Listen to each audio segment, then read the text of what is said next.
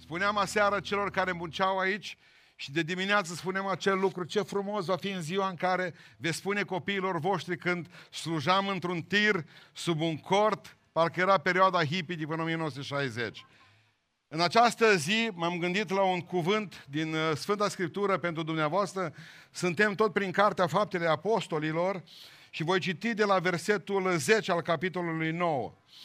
Imediat după convertirea Sfântului Apostol Pavel pe drumul Damascului.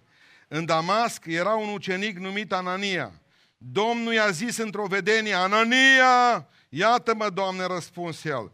Și Domnul i-a zis, scoală-te, du-te pe ulița care se cheamă dreaptă și caută în casa lui Iuda pe unul zis Saul, un om din Tars căci iată el se roagă și a văzut în vedenie pe un om numit Anania, intrând la el și punându-și mâinile peste el ca să-și capete iarăși vederea. Doamne, a răspuns Anania, am auzit de la mulți despre toate relele pe care le-a făcut omul acesta sfinților tăi în Ierusalim și chiar are puteri din partea preoților celor mai de seamă ca să lege pe toți care cheamă numele tău. Dar Domnul a zis, du-te că cel este un vas pe care l-am ales ca să ducă numele meu înaintea neamurilor, înaintea împăraților și înaintea fiilor lui Israel și îți voi arăta tot ce trebuie să sufere pentru numele meu. Anania a plecat și după ce a intrat în casă și a pus mâinile peste Saul și a zis, frate Saule, Domnul Iisus care ți s-a arătat pe drumul pe care veneai, m-a trimis ca să capeți vederea și să te umple de Duhul Sfânt.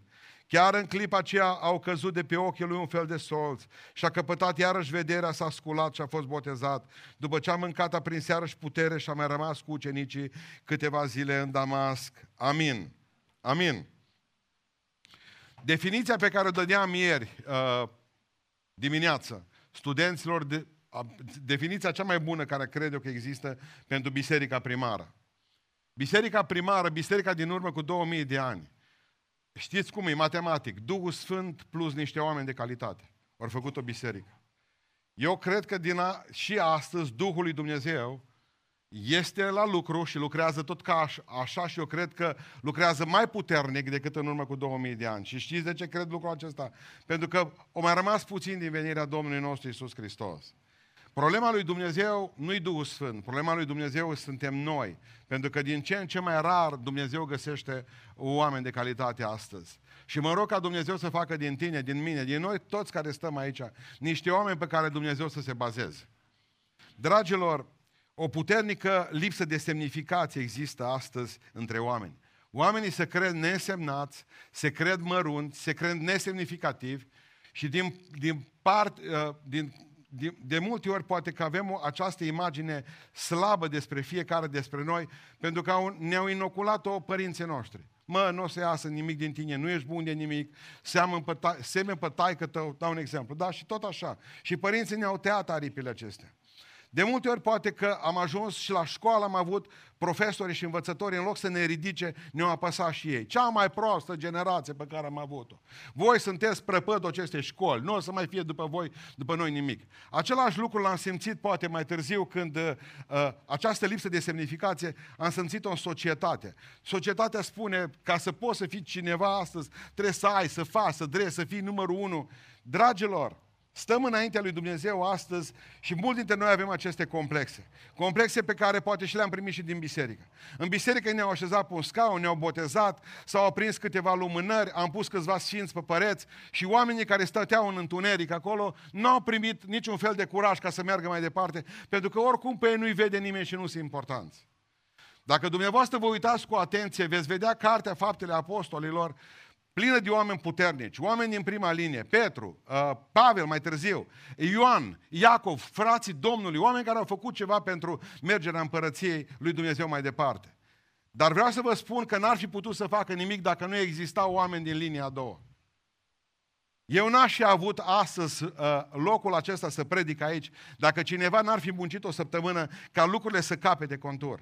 Există oameni care dor puțin, care au venit de azi dimineață de la șapte și jumătate la biserică și vor pleca la ora 10 când se termină totul de strâns aici.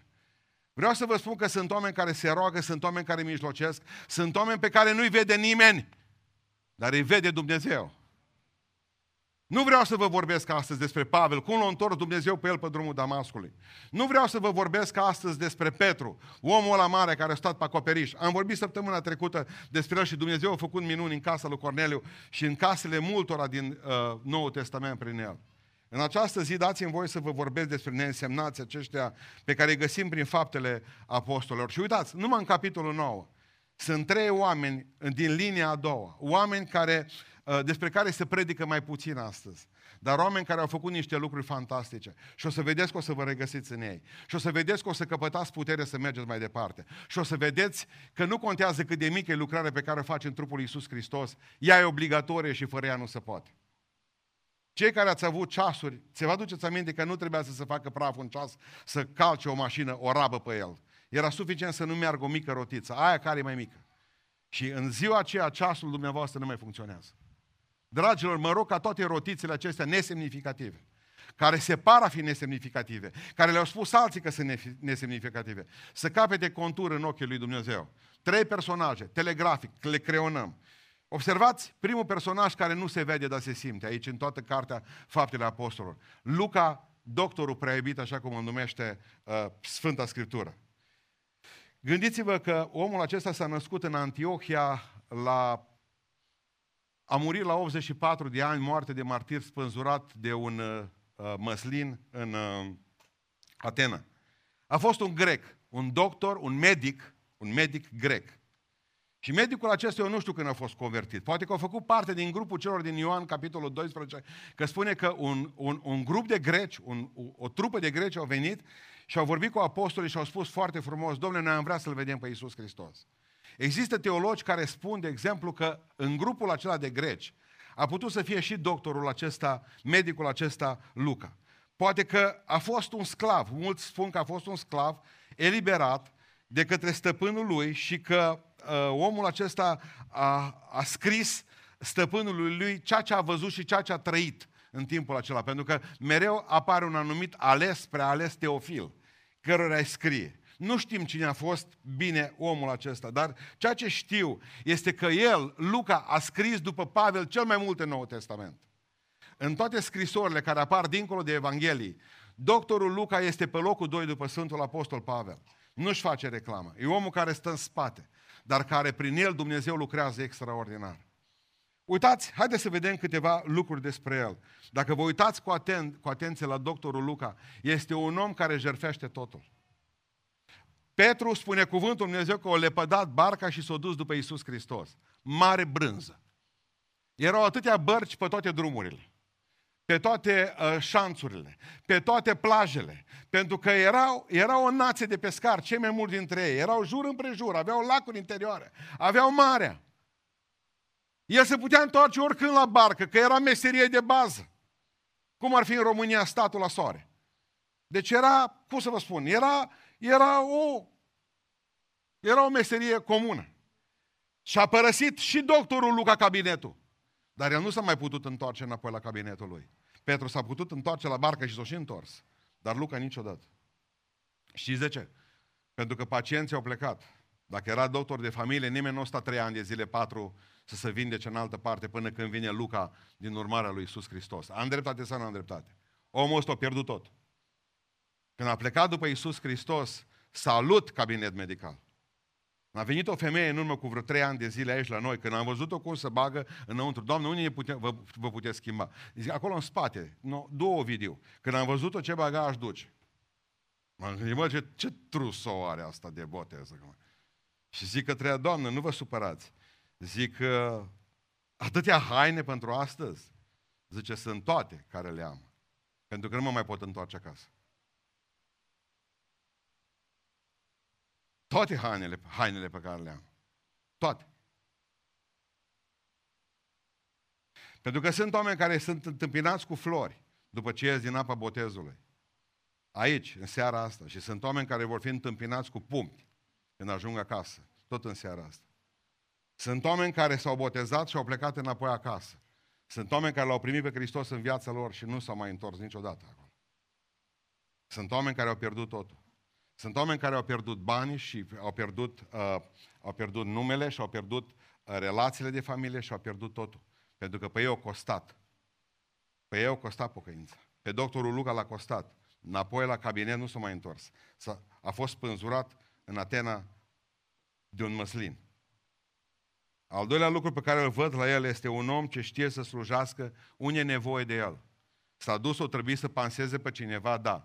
Pavel era bolnav, au avut grijă de Pavel. Dacă nu a venit și a spus cineva, măi, Luca, știi scrie? Da. Nu vrei să scrii tu faptele apostolilor pentru ca să știe lumea din Beiuș în 2020 cum s-a întâmplat și ce s-a întâmplat atunci. Ba, scriu, slavă lui Iisus Hristos. Și ascultați-mă, știți ce a făcut? A scris ca un istoric. Pentru că spune, după ce am cercetat cum, cu ce? Cu deamănuntul. Omul ăsta când făcea un lucru, îl făcea ca pentru Domnul. Bă, nu s-o fandosit. Dacă trebuie să scriu, scriu. Dacă trebuie să pansez răni și îmi fac meseria mea, îmi fac meseria mea. Dacă trebuie să mătur, mătur. Dacă trebuie ca să mă duc și să dau de mâncare sau să ajut pe cineva sau să mă rog pentru cineva, să mijlocesc pentru cineva, am să o fac. Pentru că în viață nu sunteți chemați să faceți ce vă place. În Împărăția Dumnezeu sunteți chemați să faceți ceea ce trebuie. Aici nu vine, domnule, eu nu pot. Domnule, tu știi cu cine... Cu... Domnule, tu știi cu cine am eu de-a face. Cu cine ai tu de-a face. Știu, domnule, cu un păcătos. Un păcătos coborât dintr-un Mercedes. Un păcătos care e inginer, un păcătos care îi, uh, uh, nu știu cum să spun, un dandy, dar un mare păcătos, mă.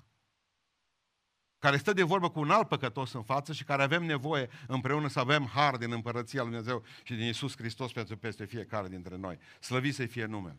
E omul care face ceea ce trebuie. Cum spunea David Livingstone, zicea așa, dacă mergi cu mine, Doamne, trimite-mă oriunde. E acest cuvânt, dacă mergi cu mine, Doamne, trimite-mă oriunde. Acest trimite-mă oriunde e greu. Pentru că mulți avem încă nasul pe sus. Încă suntem oameni care asta o fac, asta la altă nu o fac, asta e de demnitatea mea, asta e sub demnitatea mea. Hristos și-a lăsat demnitatea la o parte și s-a pus pe cruce pentru tine și pentru mine. Dezbrăcat. El nu a avut pantaloni pe el, nici cămașă. Nu a venit să spună că să-mi fac puțin freză. O stat, spune cuvântul Dumnezeu, cu barba smulsă, scuipat tot, dezbrăcat, că romanii nu țineau nimic pe oamenii pe care... că trebuia să fie și bajocoriți. La evrei mai grea decât tortura crucii era faptul că erau dezbrăcați. Hristos s-a umilit, deși era Dumnezeu. Și noi nu ne putem pleca pentru că suntem, nu știu, buricul pământului. Omul acesta, dacă vă uitați la Luca, este un om perseverent. Nici o sincopă. Când vorbește în Filimon despre el, povestește despre Marcu, Aristarh, Dima, Luca. Știți ce e interesant? Este că Dima s-a dus, a venit el, outsiderul. Ultimul trecut pe listă totdeauna. Ultimul trecut pe listă, dar, e, dar el a rămas în picioare, mă. Unde e astăzi Dima? Nu știm unde e. Unde e astăzi Alexandru, care e trecut cu el? Nu-i nicăieri. Dar el a rămas în picioare. El s-a dus până la capăt și am citit un lucru foarte interesant zilele acestea în Vechiul Testament. Și ce spune acolo? Că preoții, după ce aduceau jertfa aia la templu, strângeau cenușa și o aruncau jos. Și știți ce spune Biblia că făceau? Trebuia să stea cu picioarele pe cenușă. Și m-am gândit de ce. Și apoi am aflat în Talmud că scrie Asta înseamnă lucrare încheiată. Deci să nu încheiați jertfa până când nu stați cu picioarele pe ea ca semn că lucrarea a fost încheiată. Ascultați-mă, indiferent ce vă pune Dumnezeu să faceți. Vedeți că aveți o bolă a neamului. Știți care? La români orice minune ține trei zile. Vedeți că aveți un blestem național peste dumneavoastră. Ne apucăm repede și ne lăsăm la fel. Terminați ceea ce, ceea ce ați început în lucrarea lui Dumnezeu. Fiți oameni aceia constanți. Fiți oameni aceia pe care să ne bazăm nu numai acum, duminica asta, ci și anul viitor. Luca a rămas lângă Iisus Hristos tot restul vieții lui până când l-au spânzurat de un măslin în Atena. Slăvit să fie Domnul pentru asemenea oameni. Slăvit să fie Domnul pentru oamenii aceia pe care am avut ca și copii în biserică, la școala duminicală și care au crescut mai mari. Și astăzi sunt slujitorii bisericii și astăzi sunt oameni pe care te poți baza, pentru că ne-am putut baza pe ei atunci când au fost copii.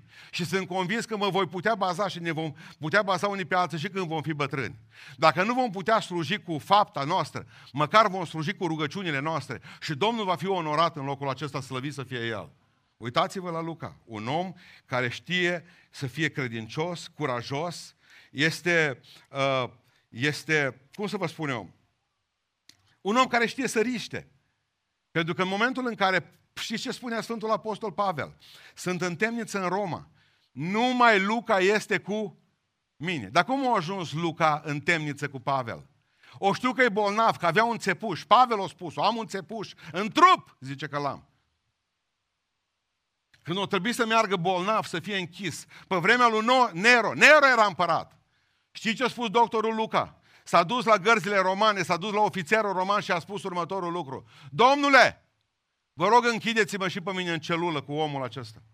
Pentru că eu sunt medic și are nevoie de mine, are nevoie de insulină. Are nevoie de tratament medical. Luați-mă și pe mine și băgați-mă în pușcărie. El, Sfântul Apostol Pavel, spune, numai doctorul Luca a rămas cu mine. Putea să-l omoare Nero și pe el. Să zică, bă, ce, ce medic e? Tu ești prieten cu el? Nu, nu, vină tu să stai și ție capul ca lui, ca lui Pavel. Nu s-o temut, pentru că e un om curajos. Un om care pentru Domnul și pentru ca să fie binecuvântată lucrarea Dumnezeu cu un om ca și Pavel, a făcut tot ce a putut. A stat în spatele lui Pavel și l-a împins în față. Domnule, cât e bolnav, câtă vreme atârnă de mine ca medic, îl țin sănătos, îl țin sănătos ca să poată să scrie mai departe, ca să poată să-l binecuvânte pe Domnul mai departe, ca să poată să fie o binecuvântare pentru împărăție. Sunt oameni din linia a doua. Un om care face de toate. Și Dumnezeu să te ajută să faci ceea ce este nevoie în împărăția Lui. Poate că astăzi e nevoie ca să, să faci o anumită lucrare. Poate mâine este nevoie de o altă lucrare pe care trebuie să o faci. Dar nu mâri niciodată. Nu spune, uite, asta nu-i de nasul meu, pentru că în viață suntem chemați să facem ceea ce trebuie. Al doilea personaj despre care vreau să vă vorbesc astăzi este Anania. V-am citit despre el. Nu știm nimic despre el. Mi-l imaginez că a fost înalt sau scund, că a fost slab, că a fost gras, că a fost uh, uh, căsătorit. Nu știu, că a fost tânăr, că a fost bătrân. Nu știu. Biblia nu spune nimic despre acest Anania ca să ne dăm seama ce personaj este. Dar ceea ce este interesant, și asta contează, Biblia spune că a fost un om călăuzit. Asta prefer și eu, să nu spună despre mine că a fost un om cu barbă și în blugi, ci că a fost un om călăuzit. Pentru că cea mai frumoasă lucrare pe care Dumnezeu o poate face cu cineva este să-i dea călăuzirea Duhului Sfânt. Și acest Anania, nu știm cum a fost, alb, negru, dacă a fost uh, gras sau slab, dacă a fost înalt. Bun. Acest om este călăuzit de Domnul și Domnul călăuzește și astăzi oameni prin cuvântul său. Zice, voi ziceți amin. Prin vise, prin vedenii, prin prorocii, prin întâmplări amin. Providențiale, prin uși deschise și închise. Domnul, Domnul își călăuzește oamenii. Dar Domnul își călăuzește clar oamenii. Uh, Anania, Domnul mi-a arătat o mare lucrare pentru tine. Amin. Dacă era numai atâta, Pavel rămânea plângând. Uitați cum e călăuzirea clară a lui Dumnezeu. Anania, ce faci? Plajă, nu, scoală. Hai să-ți povestesc, că zice Duhul Dumnezeu. Te duci pe strada cu tare, drept. În casa lui Iuda, știi Iuda, îi spune și numărul de casă și om. Și îi spune, vezi că acolo să întâlnești, poate el mai avea oaspeți. Nu, este unul care stă pe genunchi și se roagă. Vezi că nici nu vede. Puneți mâinile peste el pentru că l-am ales să fie un vas al meu, se numește Pavel. Du-te și încheiezi lucrarea cu el. După ce spui mâinile peste el să vadă iarăși, să-l vindeci, după aceea îl botez. După aceea îl prezinți fraților și îl păzești până când vine Barnaba ca să-l încurajeze să-l țină lângă frații din Ierusalim. Știți cum se numește asta? Călăuzire totală. Aici nu mai e vorba dacă mă rog înaintea lui Dumnezeu, Doamne, să mă duc la facultate sau să nu mă duc. Și Domnul zice, da, te duc la facultate. Nu, aici Dumnezeu spune și la ce facultate să te duci. Ați priceput ce înseamnă călăuzirea adevărată a lui Dumnezeu. O, asta mă rog pentru voi toți și pentru mine. Ca Dumnezeu să aibă călăuziri puternice în viața noastră. Ca Dumnezeu să spună nici la stânga, nici la dreapta, urmați-mă exact întru totul, pentru că așa spunea Caleb, un om al lui Dumnezeu din Vechiul Testament. Am urmat întru totul calea lui Dumnezeu. Omul acesta e călăuzit clar. Ce este interesant este faptul că Dumnezeu nu-i vorbește numai lui Anania prin vedenie. În clipa aceea Dumnezeu vorbește și lui Saul, a lui Pavel prin vedenie. Și îi spune, vezi că trimit un om, nu scoate cuțitul el cum ai tot obiceiul. Le vorbește la amândoi prin vedenie, să se întâlnească unul cu altul. Vezi că te caută, el spune cuvântul Dumnezeu. Dar ceea ce este foarte frumos, uitați-vă încă o dată cu atenție la ceea ce am citit. Lui Saul, Dumnezeu i-a vorbit pe drumul Damascului, tot în vedenie, că spune că a văzut. Dar i-a vorbit dur. Și vine și spune, Saule, Saule, De ce mă prigonești tu pe mine? Lui Anania cum îi vorbește? Anania, băiatule, hai că am treabă cu tine. Același Dumnezeu, aceeași, același lucru, același fel de călăuzire, prin vedenie, și totuși limbajul lui Dumnezeu e diferit. Acum o să spun ceva. Câtă vreme nu te pocăiești și nu ești copilul lui, să n-aștepți de la Dumnezeu voci blânde. Să n-aștepți de la Dumnezeu susur. Dumnezeu nu-ți dă ție uh, aici, astăzi, în după masa aceasta, când vei vedea botezul sau în dimineața asta când ești aici, opțiuni. Dumnezeu nu te lasă pe tine să alegi. Dumnezeu nu vine, și, nu vine cu sugestii la tine. Dumnezeu zice că poruncește tuturor oamenilor de pretutine să se pocăiască. Eu nu vin aici cu sugestii și oportunități pentru viața ta viitoare. Nu. Eu vin să spun așa cum trebuie să-mi spun mie, cum trebuie să spun celor din biserică, cum trebuie să vă spun vouă. Trebuie să vă pocăiți. Dar e diferență cum vorbește Dumnezeu cu un om care trebuie să pocăiască. Dur, direct, sec! Pe drumul Damascului, jos cu el, în iarbă. Altfel vorbește cu un slujitor de-a lui. Îți pare că îți vorbește Dumnezeu prea dur? Te rog în numele Lui Iisus Hristos, frate și sora mea. Slujește-L pe Domnul și vei vedea cum își schimbă Dumnezeu tonul față de tine. Dacă nu-ți place cum îți vorbește Dumnezeu, că prea îți vorbește ultimul timp, prea te-o bătut, prea te-o ridicat, prea o dat cu tine de pământ, prea ți-o luat, prea ți-o făcut, prea metalică e vocea Lui. Slujește lui Dumnezeu și vei auzi vocea Lui frumos. Anania, hai că am treabă cu tine, băiatule, hai că ți-am cumpărat bilet de autobuz. Acesta Anania, un slujitor bun, adică Uitați-vă la el, cântă doar o arie. Ce a mai făcut Anania? Nimic, nu mai știm. Dar cert este că a cântat doar o arie. Dar ce arie? A fost un om care a slujit o singură dată. Asta ni se spune. Dar și-a pus mâinile peste Sfântul Apostol Pavel. Dumnezeu te pregătește o viață întreagă de multe ori ca să te folosească 5 minute Asta e lucrarea lui Dumnezeu în viața ta. Nu te gândi că trebuie să te folosească o viață întreagă. Te poate folosi 5 minute. Dar ce slujire, ce lucrare, ce minune poate să facă Dumnezeu cu tine, pentru că, dragilor, e omul acesta care e Anania, răspunsul lui Dumnezeu la rugăciune. Ce făcea Saul când Dumnezeu vorbește la Anania? Ce făcea? Se ruga Doamne, trimitem un om și ce Dumnezeu, am deja un răspuns pentru tine și v-am spus că cea mai frumoasă lucrare a unui om este să devină un răspuns la rugăciune. Să fii răspunsul lui Dumnezeu la rugăciune. Am vorbit cu Cristina joi seara. Cristina este sora noastră din biserică, soția lui Nuțu, care a plecat la Domnul. Are copii aici. Are nepoți aici. Cristina este o țigancă sau o soră rom, cum vă place dumneavoastră, să, indiferent cum vă place. Dar Cristina este printre cele mai vechi slujitoare din biserica noastră. Cristina e o fată, femeie pocăită. Știți ce mi-a spus joi seara în birou? Zic, e supărată pe Dumnezeu sau de ce ți frică acum? Care o depresie micuță, că se mai întâmplă după moartea unei drag.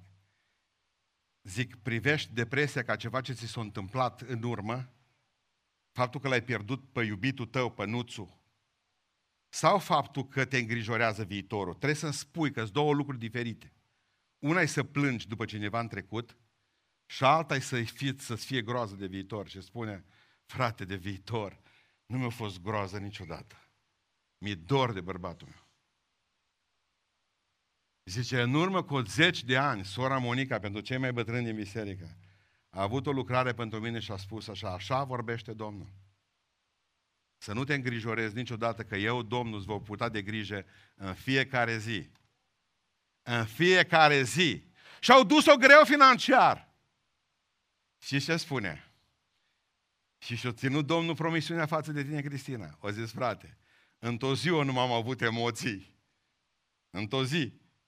O mărăs nuțu. Povestea e prea frumos. Nici nu am cerut îngăduința, să spun. Zice că o mers nuțul la lucru trei zile, nu știu în ce sat aici.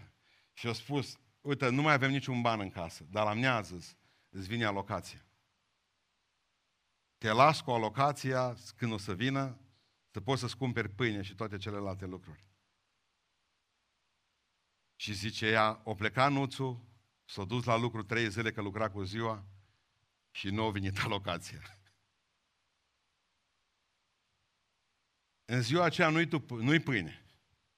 Nu-i pâine. Zice, nu durează două ceasuri că bate la ușă la mine sora Flore și soțul plecat în veșnicie. O ușă care se deschide, unul dintre copii cu o plasă în mână, o pâine și o cutie de margarină. Mama m-a trimis cu lucrurile astea la tine, soră Cristina. De ce nu ieri? Pentru că avea. De ce nu mâine? Pentru că era alocația deja sosită pe mâine. Astăzi nu era. Și astăzi Dumnezeu o trimis pâinea și margarină. Ați înțeles ce am zis? Dumnezeu lucrează pe oameni. Dumnezeu vrea ca tu să fii un răspuns la rugăciune.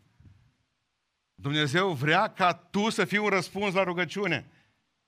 Și Duhul lui Dumnezeu trebuie ca să, să fie stârnit în tine cum? Duhule Sfinte, spune-mi unde trebuie să mă duc. Spune-mi ce trebuie să pun în sacoșă. Spune-mi ce cuvinte să găsesc, Duhule Sfinte. Ăsta e Dumnezeu nostru. Ăsta e Anania, răspuns la rugăciune. Un om călăuzit, un om pocăit, un om smerit, dar un om care nu înțelege când o auzi că pentru cine să se roage. Zice, Doamne, dar nu mă pot duce la omul ăsta, că era să ne omori ieri. El căuta, zice, liste cu creștini, se ucide, eram pe listă. Cum mă trimis la el? Nu înțeleg, nu pricep. Pe mine nu mă interesează să pricep, zice Dumnezeu. Pe mine mă interesează să mă asculți.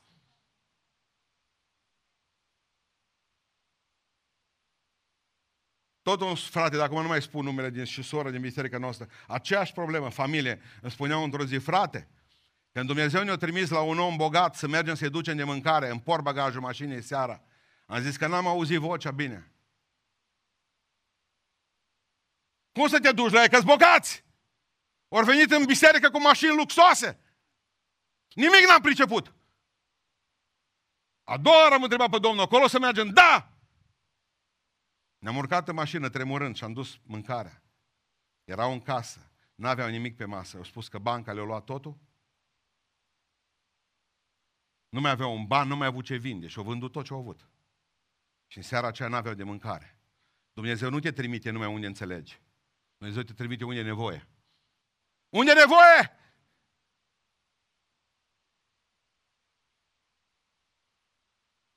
Cine mai știe de Albert Mac, Mackin?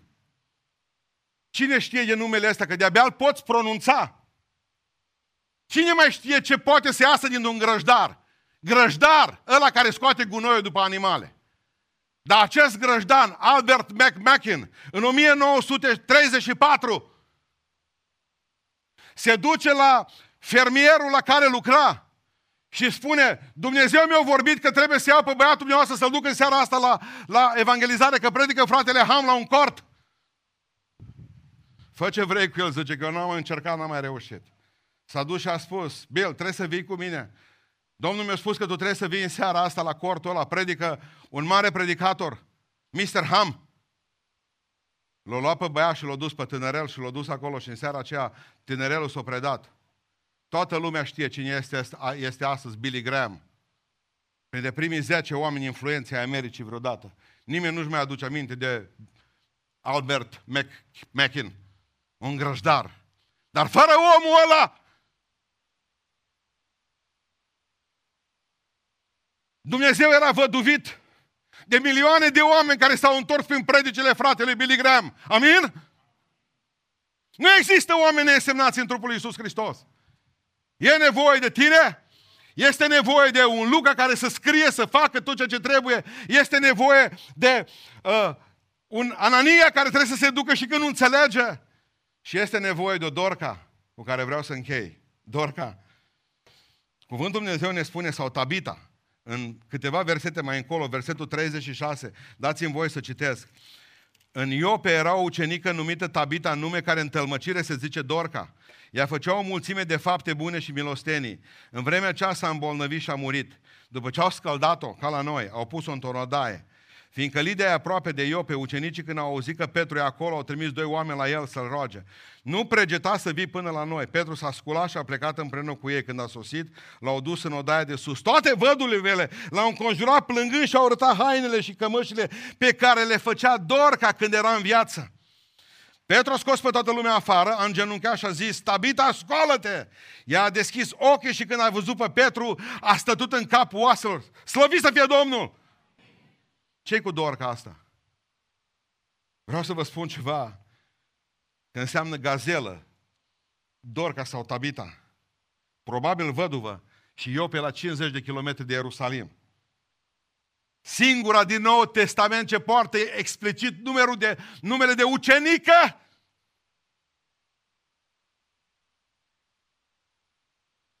Vreau să înțelegeți că Femeia aceasta a fost un producător de fapte bune. Știm ce a făcut, nu știm ce a spus.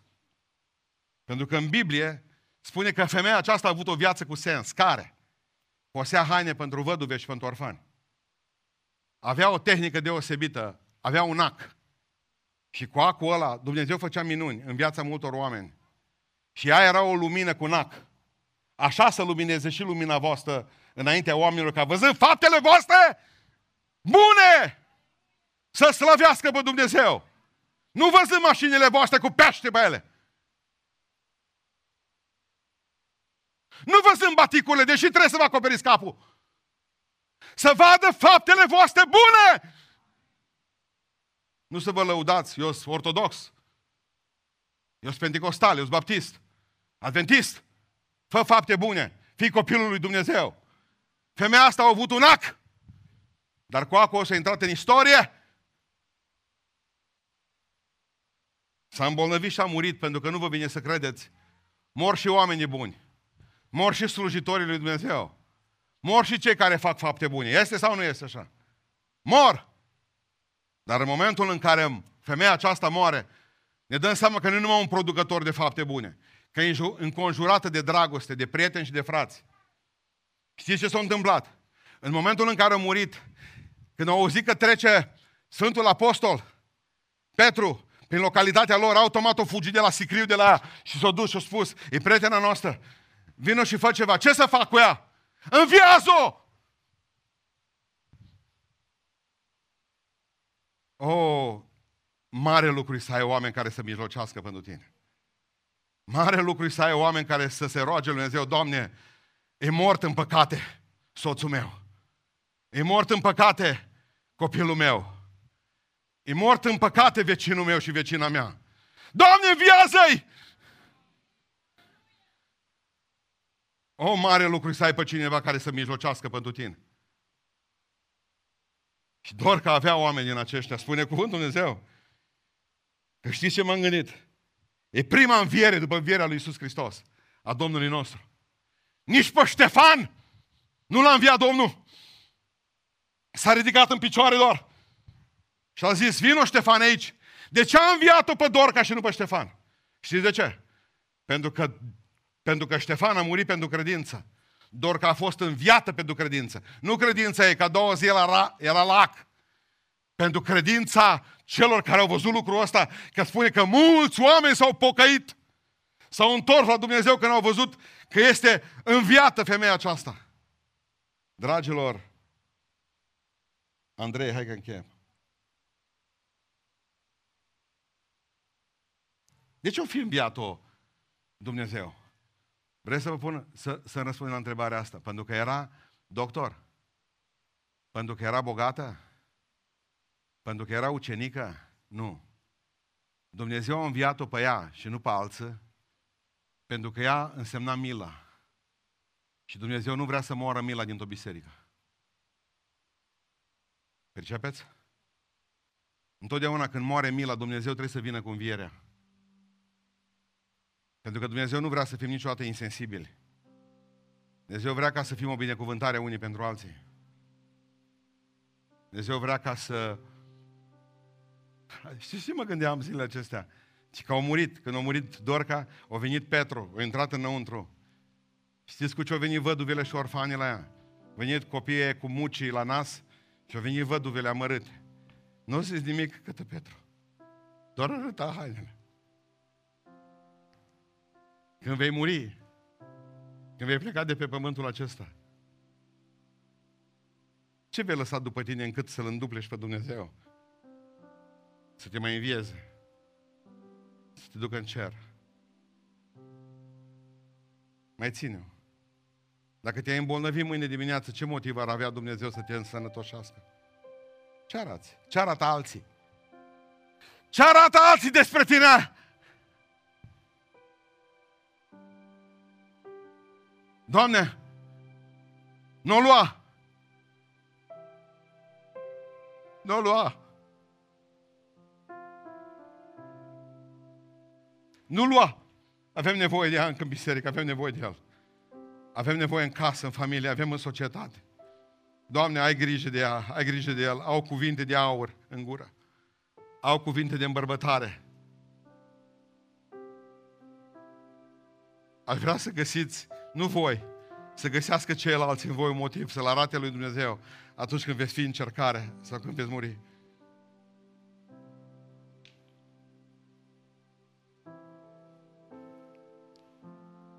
În locul ei, o vorbit acu. Atât îți trebuie în viață, un ac. Dar în mâna lui Dumnezeu și acolo va vorbi despre tine.